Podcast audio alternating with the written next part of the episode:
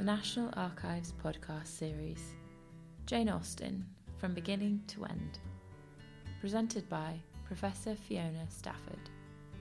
This talk was recorded on the 18th of July 2017 at the National Archives, Kew.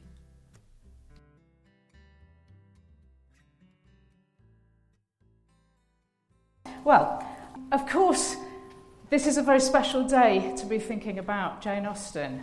It is 200 years since she died. So, this is going to be a kind of general introduction to her life. And I want to be thinking a little bit about her own resistance to ending, as you'll see. And in order to think about Jane Austen at the end of her life, I think it's very helpful to go back to Jane Austen at the beginning of her life. So we have some slides. That's Jane Austen. That's the only known, definitely authentic portrait of her. And if any of you have been to the exhibition in Winchester this week, you have a chance to see this picture. It was drawn by her sister Cassandra. So I thought we'd start with that. But what I really want to be thinking about is Jane Austen as a writer. This is Pride and Prejudice, probably her best-known novel. And Jane Austen is a rare example of a writer who is universally agreed to be a great writer, critically acclaimed, but at the same time a very popular writer as well. And it's an extremely unusual sort of person who pulls off both of those things. So Jane Austen is highly regarded. There are books and books and books of scholarship about her work. Her novels now are incredibly valuable. A first edition of Pride and Prejudice was sold this year for £38,000. I think she'd have been quite impressed by that. But at the same time, as I say, she has this extraordinary popular appeal as well. So I just want to run through a few examples of her current popularity. There we are. You'll have seen this kind of thing. A mug, Jane Austen mug, Pride and Prejudice quotation. Pride and Prejudice cushion cover. There's no end to it. But it's not new. Sometimes I think people assume this is just very much the kind of modern commercial age, but actually this is a biscuit tin, which is in my collection, which came out in the 1920s, and there you are, you can see Jane Austen already being used for these kind of domestic gifts. This is based on a painting by Scottish artist Petty at the end of the 19th century. You can see that's the original painting. And already you can see by 1908 there were gift books being produced of Jane Austen's works. People were already realising that these would make attractive presents. So these are the Brock illustrations, and that's a very attractive Mansfield Park, which was being given as a Christmas present before the First World War. So there's nothing new about kind of cashing in on Jane, if you like. That's putting it cynically. I think the other way to look at it is to say there's nothing new about her being highly regarded and loved by many people, and that's one of the things I think we should be celebrating today. So let me see what else I've got. There we are. So that's one of my favourites. So now, why is it that she has this kind of wide appeal? As I say, not that many writers who are on academic English literature courses inspire cutouts of their characters, but Jane Austen does. Now, one of the reasons, I think, is that she was very aware of how different people responded to her works. When she was alive, she collected people's opinions of her books, and I'll read you a few of these. With Emma, when Emma came out in very late 1815, by that stage, she was a very successful writer. This was her fourth novel. It was the first one that had been published by the House of John Murray, which was the leading publisher of the age. The publisher who published Byron was also keen to publish Jane Austen. So Jane Austen's pretty confident by this stage. She had also been invited to dedicate Emma to the Prince Regent, which was a huge compliment, even though she actually loathed the Prince Regent. She had to go along with it. But still, when it came out, she wanted to know what people thought. So she carefully records all the opinions that she hears about her new novel. So she records her family's opinions. She likes to know what her mother thinks of it, what her brothers think of it. But then there's a big list of other people, and I'll read you a few of these opinions of Emma, because Jane Austen wrote them all down. Mr. Shearer, he was a clergyman at her brother Edward's estate in Kent. He was the vicar of Godmersham.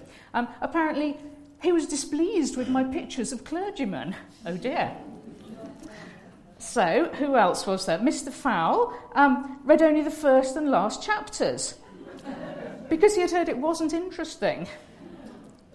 Mrs. Digweed did not like it so well as the others. In fact, if she hadn't known the author, could hardly have got through it. Mr. Cockerell liked it so little that Fanny wouldn't send me his opinion. So it's quite interesting to see how she's almost revelling in these negative comments. A lot of writers are incredibly sensitive about reviews of their work and about opinions. Jane Austen immediately turns them into comedy, and I think this is so characteristic of her all the way through her life. We see this way of dealing with the world. If there's something that's not that agreeable, you turn it into a joke, and this is what she's doing. And also, what's also very interesting is right at the bottom of this long list of opinions, I haven't read them all to you, just a few, we find Mr. Geoffrey of the Edinburgh Review. Now, Mr. Geoffrey of the Edinburgh Review was probably the leading critic of the time. And right at the bottom of the list, she says he was kept up by it 3 nights. So obviously there's this enormous critical success, and she just pops it at the bottom underneath this big long list of all the people who didn't really like it very much. So it's very kind of characteristic of Jane Austen. And I think this interest in what people think goes right back to her childhood. So this is what I want to just talk to you a little bit about. As I say, we're going back to Jane Austen's beginnings in order to approach her ending. So, oops, I think she'd have quite liked that one. Right, so Jane Austen, I'm sure lots of you will know, was part of a big family. She had a lot of elder brothers. James, George, Henry, Edward, all elder brothers, Francis, and then we have Cassandra, and then we have Jane, and then one younger brother, Charles. So she grows up in a house of big boys, and this is something that often surprises people. I mean, obviously, I'm sure lots of you are very familiar with her biography, but if you're not, and you've only read the novels or seen the films, you might get a sense of Jane Austen being very much a woman with sisters. Now, she had one sister, Cassandra, who was very close to her all her life, but she also had a lot of elder brothers. And I think that is quite key to the kind of writer she turned into. That may sound a little bit controversial, but actually her brothers were mostly great readers and writers, and they encouraged their little sister to write as well. James and Henry, when they went up to Oxford, they started a magazine, and that is probably where Jane Austen, aged 9, published her first piece of work. There's a letter that was published in their magazine called The Loiterer, and it's probably written by Jane Austen. It's kind of complaining that that the content of the paper is a bit too much geared to men, and couldn't we have a few more things that would be more interesting for young women? So you can see that Austen is being sort of fostered by a household of writers, intelligent people. Her mother also wrote comic verses. That's important as well, I think. And also, I think it was a very sort of busy household, where if you are the youngest girl of 7 children, you kind of have to do something to draw a little bit of attention to yourself. And I think that was always part of the impulse for her to write. She discovered very early that she was very clever with words and would write short stories, little plays, mock letters, all kinds of things, and give them as gifts to different members of the family. And I think it was a way of showing that all these big boys might be doing all amazing things, but she was actually worth listening to as well. So we can get a sense also, I think, of her performing to a very indulgent audience, and that at the same time was encouraging her confidence. So I want to read you a couple of Jane Austen's very early works. Again, some of you will be familiar with them and some of you won't, but it'll give you a kind of sense of the sort of young woman she was. We have writings from Jane Austen from her early teens, from about the age of 13, she was writing and recording her writings as well, keeping copies of her writings in little books, and as I say, giving them as presents. But here's a good example. This is a letter from a young lady whose feelings, being too strong for her judgment, led her into the commission of errors which her heart disapproved. And this is how it starts. Many have been the cares and vicissitudes of my past life, my beloved Eleanor, because it's a letter. The only consolation I feel for their bitterness is that, on a close examination of my conduct, I'm convinced that I've strictly deserved them. So it begins very much like a kind of contemporary conduct book, a sort of confession of, oh, these are the things I've done wrong, and now I'm going to have to reform. Until we get to the next sentence. I murdered my father at a very early period of my life. I have since murdered my mother, and I'm now going to murder my sister. So she's taking this kind of conduct book and just obviously turning it inside out. And you can imagine her reading that to her mother and her father and her sister. This is an important part of the joke, really, to realise that this is for a very kind of lively and receptive family. Another one, this is a very short letter which begins, my uncle gets more stingy, my aunt more particular, and I more in love every day. What shall we all be at this rate by the end of a year? This kind of thing, very, very pithy. But some of them are just slightly more extended. I mean, some of them are full novels, and if I can see this one, I'll read a little bit of this to you. This is a tour through Wales in a letter from a young lady. I'll just give you a different picture for this one, I think. Yeah, that's Jane reading. It's not really Jane reading, but it's a young woman of the time reading novels, because what you see from her early writing is that she was a great reader as well as a great writer. You can't parody contemporary fiction as cleverly as she does as a teenager if you're not reading an awful lot of it. So here is her tour through Wales. It begins as a letter, and she's describing... going off to Wales with her mother and sister. And this is what she says. We travelled on horseback by preference. My mother rode upon our little pony, and Fanny and I walked by her side, or rather ran. For my mother is so fond of riding fast that she galloped all the way. You may be sure that we were in a fine perspiration when we came to our place of resting. Fanny has taken a great many drawings of the country, which are very beautiful, though perhaps not such exact resemblances as might be wished from their being taken as she ran along. It would astonish you to see all the shoes we wore out in our tour. We were determined to take a good stock with us, and therefore each took a pair of our own, besides those we set off in. However, we were obliged to have them both capped and heel-pieced at Carmarthen, and at last, when they were quite gone, Mamma was so kind as to lend us a pair of blue satin slippers, of which we each took one and hopped home from Hereford delightfully. So they're just these perfect little pieces, very, very well crafted and designed to make people laugh, of course. But as I say, what you can see from these is how cleverly she was reading and practising her own art at an early age. At this period, the novel wasn't this kind of dominant form that it is now. In fact, it was regarded as a slightly dubious form of literature. It wasn't even really taken seriously as literature, and it certainly wasn't widely recommended for young ladies. So again, it shows what a very unusual family the Austens were, that Mr. Austen, who was a clergyman, and his wife, actually encouraged their daughters to read.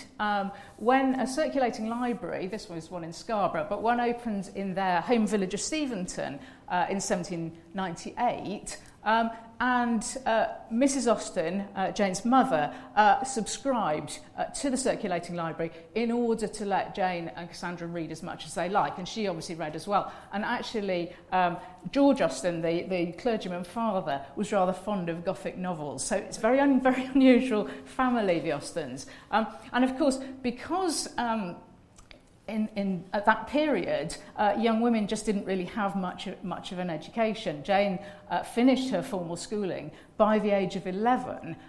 So it is quite extraordinary that somebody who has had no real kind of formal education should have gone on to write these extraordinary novels, and in fact be writing that kind of teenage literature herself. And this is because she was given this free access to books and encouraged to write. Her father actually gave her a writing desk, so her mother and father were very much encouraging Jane to write.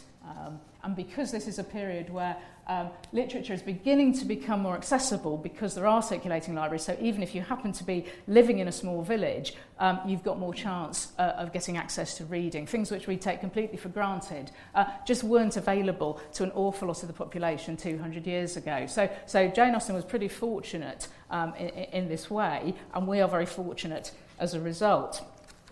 And what I think you can see in those kind of early little sort of spoofs that she was producing is, on the one hand, someone who's very confident with a pen. You can hear it in every single sentence she writes. And at the same time, she's very aware of her audience, she's experimenting with different forms, she's coming up with ways of entertaining and preempting any sort of hostile criticism. So that sort of awareness of an audience and how every single word is going to be striking your reader is something I think we can see all the way through her career, and we can see that in those opinions she was collecting from Emma. I think it also helps her develop one of the things that is often seen as characteristic of Jane Austen as a writer, that narrative voice. If you read Austen's novels, which I'm sure you all do, you're immediately aware of a very distinctive narrative voice. And I think that early intimate audience that she was used to, that she tried all her sort of early writing on, helped to create a kind of mature narrator who sounds like somebody you know. Jane Austen was very used to writing for people she knows. Obviously, she then publishes novels for lots and lots of us who, unfortunately, don't know her. But we get a sense that we somehow do. Catherine Mansfield, who's very influenced by Jane Austen, as pretty much all writers ever since have been, thought that the narrator feels like a kind of secret friend, and that's part of the secret of Jane Austen's success. And that sense we have of somehow being in the know, I think is, as I say, something that grows out of her early writing for the family, and also characterises her later writing, as you can see from this. This is obviously not one of her early pieces of writing. This is the opening of Mansfield Park.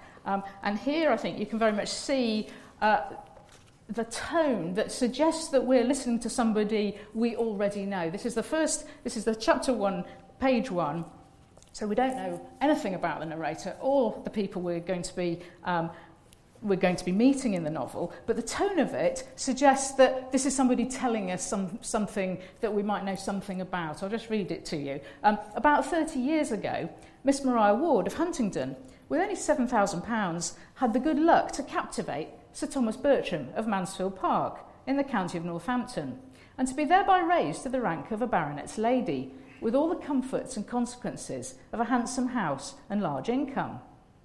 All Huntingdon exclaimed on the greatness of the match, and her uncle, the lawyer himself, allowed her to be at least £3,000 short of any equitable claim to it. She had two sisters to be benefited by her elevation, and such of their acquaintance as thought Miss Ward and Miss Frances, quite as handsome as Miss Maria, did not scruple to predict their marrying with almost equal advantage. But there certainly are not so many men of large fortune in the world as there are pretty women to deserve them.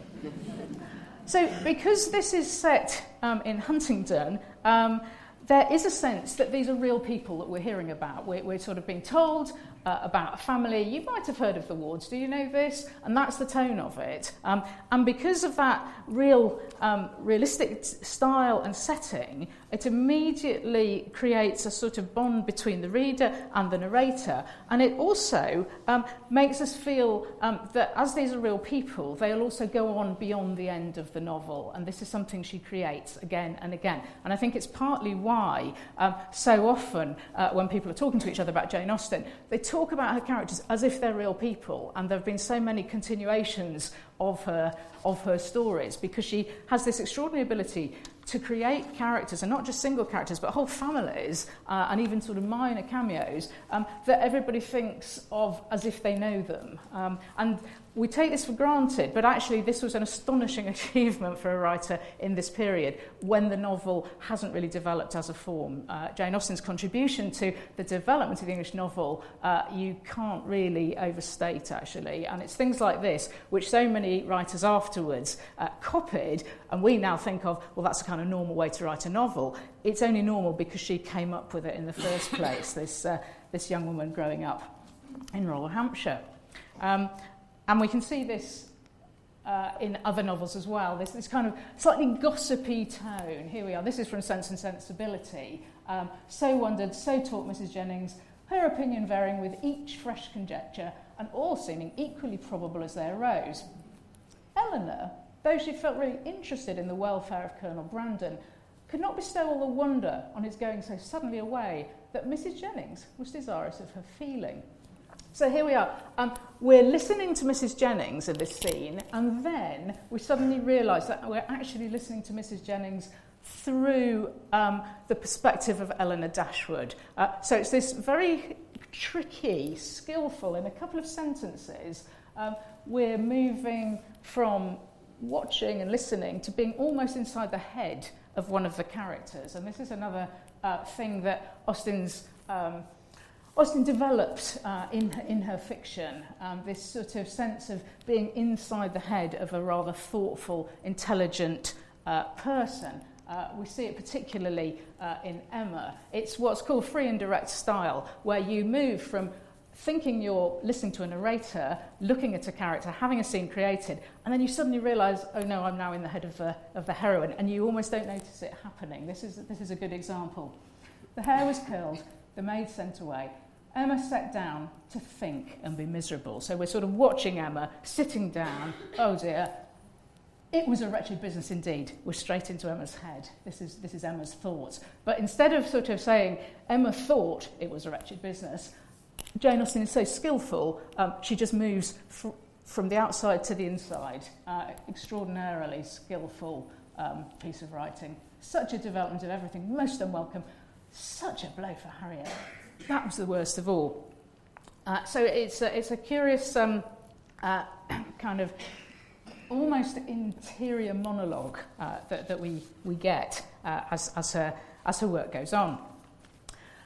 And of course, nowadays, a lot of people meet Jane Austen through the screen adaptations. And that sense of being close to young women's consciousness is, I think, one of the big enduring facets of her appeal. And it appeals to people for different reasons. I think directors are very keen on scenes inside young women's bedrooms for obvious reasons. There's a sort of intimacy going on. But I think people are also very interested. They become very involved with the different characters. People start identifying with different heroines. And it's partly because of this style, because we're invited into someone's character, even if it's a character who you might think you don't really approve of, you don't even like them very much, you can't help but kind of sympathise with their point of view when actually the narrative is coming through them. But as I say, this isn't her only skill. As we know, one of the many reasons that she's so popular now is because of the screen adaptations. In the mid-90s, we had Emma Thompson's Sense and Sensibility, we had Andrew Davis's Pride and Prejudice, very famously, and since then we've had many other film adaptations. So Jane Austen translates to the cinema very, very well, and one of the reasons for this, which Andrew Davis, who adapted Pride and Prejudice, will be the first to say, is that her own dialogue is so very good. He said Pride and Prejudice was very easy to adapt because a lot of the dialogue in the television series was straight out of the book. And this is another thing I think that goes right back to Jane Austen's childhood, because at the Steventon Rectory, her brothers were very, very keen on putting on plays. She also took part in them. So she was not only reading a lot of novels, she's also reading a lot of plays. When she was in Bath or London, she used to go to the theatre a lot. So she's very interested in how scenes work dramatically. And again, that's quite a difficult thing to pull off in a novel, to make dialogue work, but she's absolutely brilliant at doing it. And I think, in many ways, Pride and Prejudice is the novel that we see this. I'll just have a look at how we're doing for time, because I've got various other things I want to draw your attention to. But I will read you a bit of this, and you'll see what I mean. This is a passage from Pride and Prejudice, and you can see how, unlike the passage I was showing you in Emma or Sense and Sensibility, where we're moving inside the characters' heads, in this one, we're very much looking at them and listening to them as if we're looking at a stage play. It's a little scene in the library, and it's Mr. and Mrs. Bennet speaking to each other. This is the moment I'm sure you will recall. I'll just show you that, actually, because you might prefer to look at that while I'm reading. It's the moment where Elizabeth Bennet has just turned down Mr. Collins, and her mother is not at all pleased about this. So I'll just read you this passage, and what you'll notice is that there is very little he said, she said, which we might expect with dialogue. The dialogue flows almost like a stage play, and there are even directions in a way. So Mrs. Bennet enters the library. She uses the word enters because it's almost like a stage direction. "Oh, Mr. Bennet, you are wanted immediately. We are all in an uproar. You must come and make Lizzie marry Mr. Collins, for she vows she will not have him. And if you do not make him make haste, he will change his mind and not have her." Mr. Bennet raised his eyes from his book as she entered and fixed them on her face with a calm unconcern, which was not in the least altered by her communication. "I have not the pleasure of understanding you," said he, when she had finished her speech. Of what are you talking?" "Of Mr. Collins and Lizzie. Lizzie declares she will not have Mr. Collins. Mr. Collins begins to say that he will not have Lizzie. And what am I to do on the occasion? It seems an hopeless business. Speak to Lizzie about it yourself. Tell her that you insist upon her marrying him. Let her be called down. She shall hear my opinion." Mrs. Bennet rang the bell, and Miss Elizabeth was summoned to the library. "Come here, child," said her father as she appeared. "I have sent for you on an affair of importance. I understand that Mr. Collins has made you an offer of marriage. Is it true?" Elizabeth replied that it was. "Very well. And this offer of marriage you have refused?" "I have, sir." "Very well. We now come to the point. Your mother insists upon your accepting it. Is not it so, Mrs. Bennet?" "Yes, or I will never see her again. An unhappy alternative is before you, Elizabeth. From this day, you must be a stranger to one of your parents. Your mother will never see you again if you do not marry Mr. Collins. And I will never see you again if you do. So, as you can see, Jane Austen is absolute kind of master of dialogue as well, and this is, I think, why her novels adapt so well. What's interesting as well, I think, is that every age kind of reinvents Austen for themselves. I'll just speed up a little bit. This is an Orchardson painting, and actually many of the kind of modern screen adaptations haven't changed that much. 100 years later, people are still seeing Austen in this kind of way, all elegant balls and fans and lovely dresses and very, very light always. But if we actually look at the visual culture of her own time, it's very different. That's a kind of picture of Regency ladies from 1812. So this was published in between the publication of Sense and Sensibility and Pride and Prejudice. Now, obviously, there were very much more flattering images of women of the period. But I think it's quite helpful to see these different sides of the Regency, and it helps us to put our own sense of Jane Austen in perspective. You could see from some of those gifts that I showed you at the beginning, there is a certain sort of view of Austen prevailing at the moment. And some things don't change very much, like that idea of her having all those nice balls, though in fact if you read her books there's very little description of dresses and balls. There's dialogue at the balls, but there's very little kind of scene painting. But this, I think, is kind of characteristic of a 21st century interest in Austen. Jane Austen kind of action figure. That is very, very different from that image of the biscuit tin, for example. This is the much more sort of post-feminist empowered idea of Jane Austen.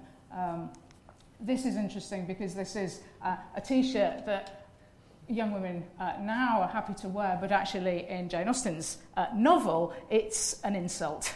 So it's quite interesting to see how different ages respond to Jane Austen, and some of the things are very consistent and enduring, and other things actually say more about our own age than they say about her novels, I think. This, of course, is Jane Austen's house, now the museum. This is where she was living from 1809 right through to her death. Well, obviously, the last few weeks of her life, she moved to Winchester. It's now a museum.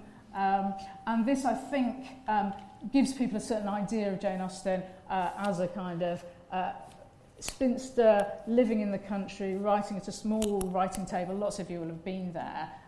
We have to remember, I think, that a lot of our biographical detail about Jane Austen comes from her nephews and nieces. And I think if you think about how well you know your aunts, that helps to put some of the biographical information into perspective. They had a very particular view of her, which may not be the whole picture, but it's interesting to visit it and see how all of these different material things have kind of feed our current idea of Jane Austen, which is often a bit different from what you actually find in her writing. That's a picture that's in the collection. It's in the exhibition downstairs. That's an older picture of Jane Austen's house. Almost kind of unrecognisable, actually, but that's it, and that's probably from the 1920s. It's certainly before the Jane Austen Society managed to acquire the house as a museum. So it's very interesting to see that, I think. But often people, because they have this idea of Jane Austen living in this house, writing her little novels at a little table, they think of her as completely cut off from the great events of her day. So we have to remember that this, again, is part of the visual culture of her day. For most of her life, Britain was at war. She was born in 1775, so the first 8 years of her life, it was the American War of Independence. There was a brief 6 years period, and then, when she was 13, French Revolution happened, and all the way through from her teens right to through until she was 40, Britain was engaged in the biggest world war before the First World War. So she is a wartime writer. And people wonder where this is in her novels. Why doesn't the war appear if that's what was happening? And they think, oh, well, that's because she was living in this nice little country cottage with her little table writing her books. But I don't think this is an adequate answer at all. You only have to see to what extent her work has always appealed to people in wartime situations to realise that something in her work very much speaks to people who are living through times of crisis. Famously, Churchill, during the Blitz, was reading Pride and Prejudice or having it read to him. In the First World War, they prescribed Jane Austen for shell-shocked soldiers coming from the front and in the hospitals. And there is this kind of long tradition of people in wartime situations somehow responding to Austen. And I think, again, it goes back to her own experience and her own situation.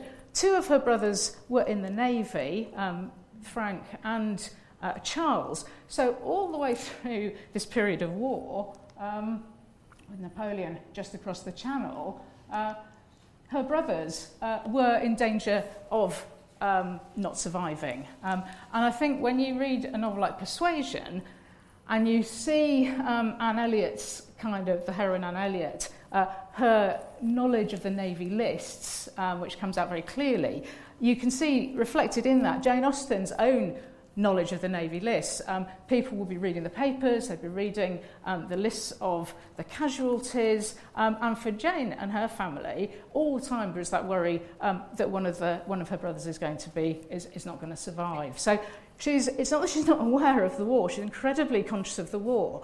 But I think just because you're living through the war doesn't mean you're definitely going to write about it directly. I think it's there all the way through her writing. It appears in all sorts of forms. If you think about Pride and Prejudice, the arrival of the soldiers, Mrs. Bennet thinks, good-o, some potential husbands, but actually that sort of movement of troops is direct comment on the war. It's a direct response to what's going on. Pride and Prejudice was a novel that was originally kind of conceived in the 1790s when the war had just broken out, and it was revised and published in 1813, and the war was still going on all that time. And it's quite interesting, I think, to see Mrs. Bennet's search for husbands in this wartime context, because obviously from her point of view, with 5 daughters, she is trying to find them all husbands, and the supply of husbands is diminishing all the time because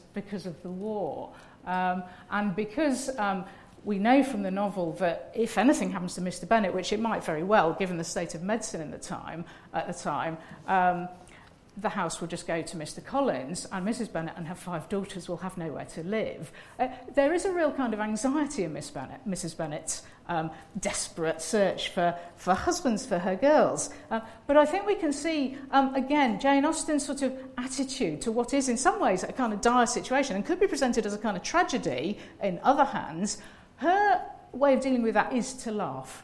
It's always her sort of default position. If things are threatening, unpleasant, she is always kind of unbowed by them and uncowed. And I think this is, again, one of the reasons we like her so much and why she continues to be found by new generations who respond to her work in very different ways. But that sort of resilience and that sort of combative attitude, I think, a kind of feistiness, if you like, but I think that's much too kind of contemporary a word for it, is something that is very... That is there all the way through. And I think if you think about a lot of the scenes in her books, the characters, they're often sort of standing up to bullies in interesting ways. That's why everybody loves Elizabeth Bennet so much, I think, because she's not cowed by Lady Catherine de Bourgh, and everybody else in the book is, and Elizabeth isn't. There's a sort of feistiness. She never sort of loses her calm at all. And I think we see this with Jane Austen herself. I'm just going to come on to the last part of her life, having been thinking more about her childhood and her life as a writer. If we think about her last her last year, when she knew she was ill, she knew she was dying, her response to that was to write a comic novel satirising hypochondria. So that is quite an interesting response to somebody who is seriously ill and becoming more ill. But I think it's, again, part of this kind of feistiness. We also see her thinking about the future as well. Let me see, I'll just move on.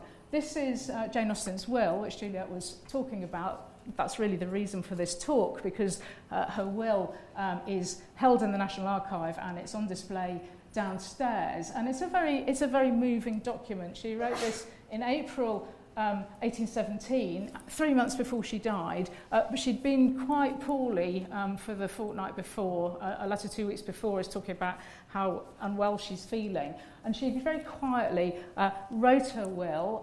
She's leaving everything to her beloved sister, Cassandra, but she's also thinking about her brother Henry and his housekeeper, and she's leaving a legacy to them. And she's also making sure that her own funeral expenses will be paid by her. So it's a very kind of short, to the point, but also very thoughtful document and very moving one, I think. This is the other side of it. Because she wrote it privately, it then had to be proved later when they found it, because she didn't have a witness. She just quietly got on, decided what she wanted to do with it. She moved to Winchester because they thought she might be... She would benefit from the doctors there, and this is where she died, and this is indeed where she's buried as well, as I'm sure lots of you have seen. But you might think the will was her last piece of work, her last writing, but it wasn't.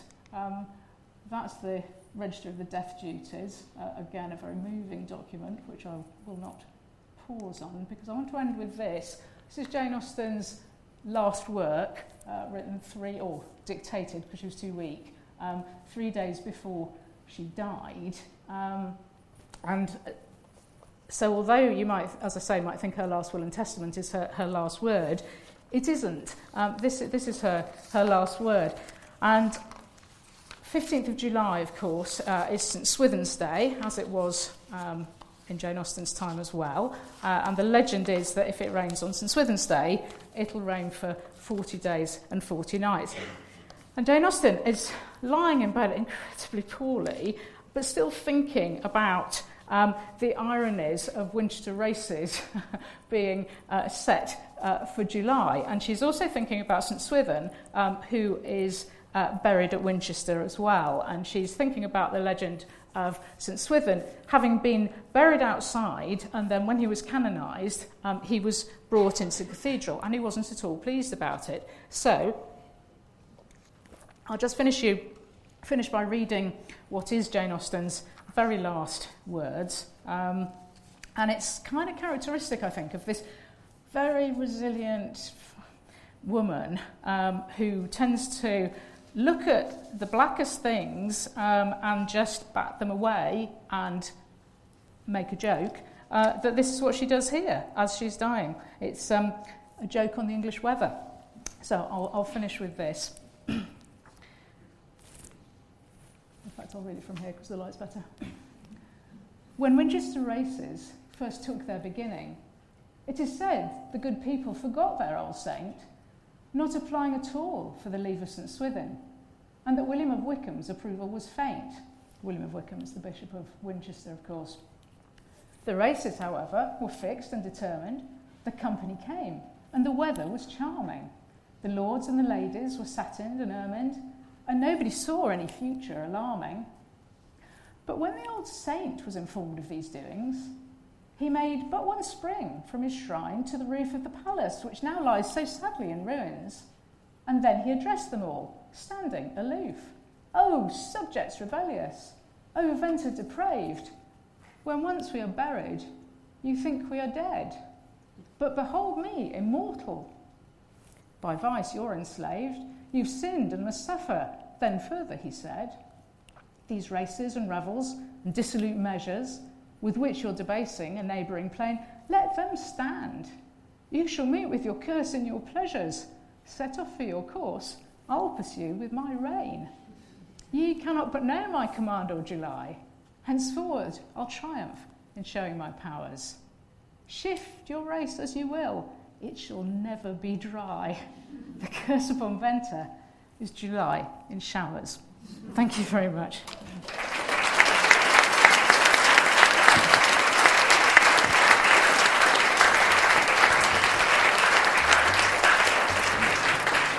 This podcast is copyright to the National Archives, all rights reserved.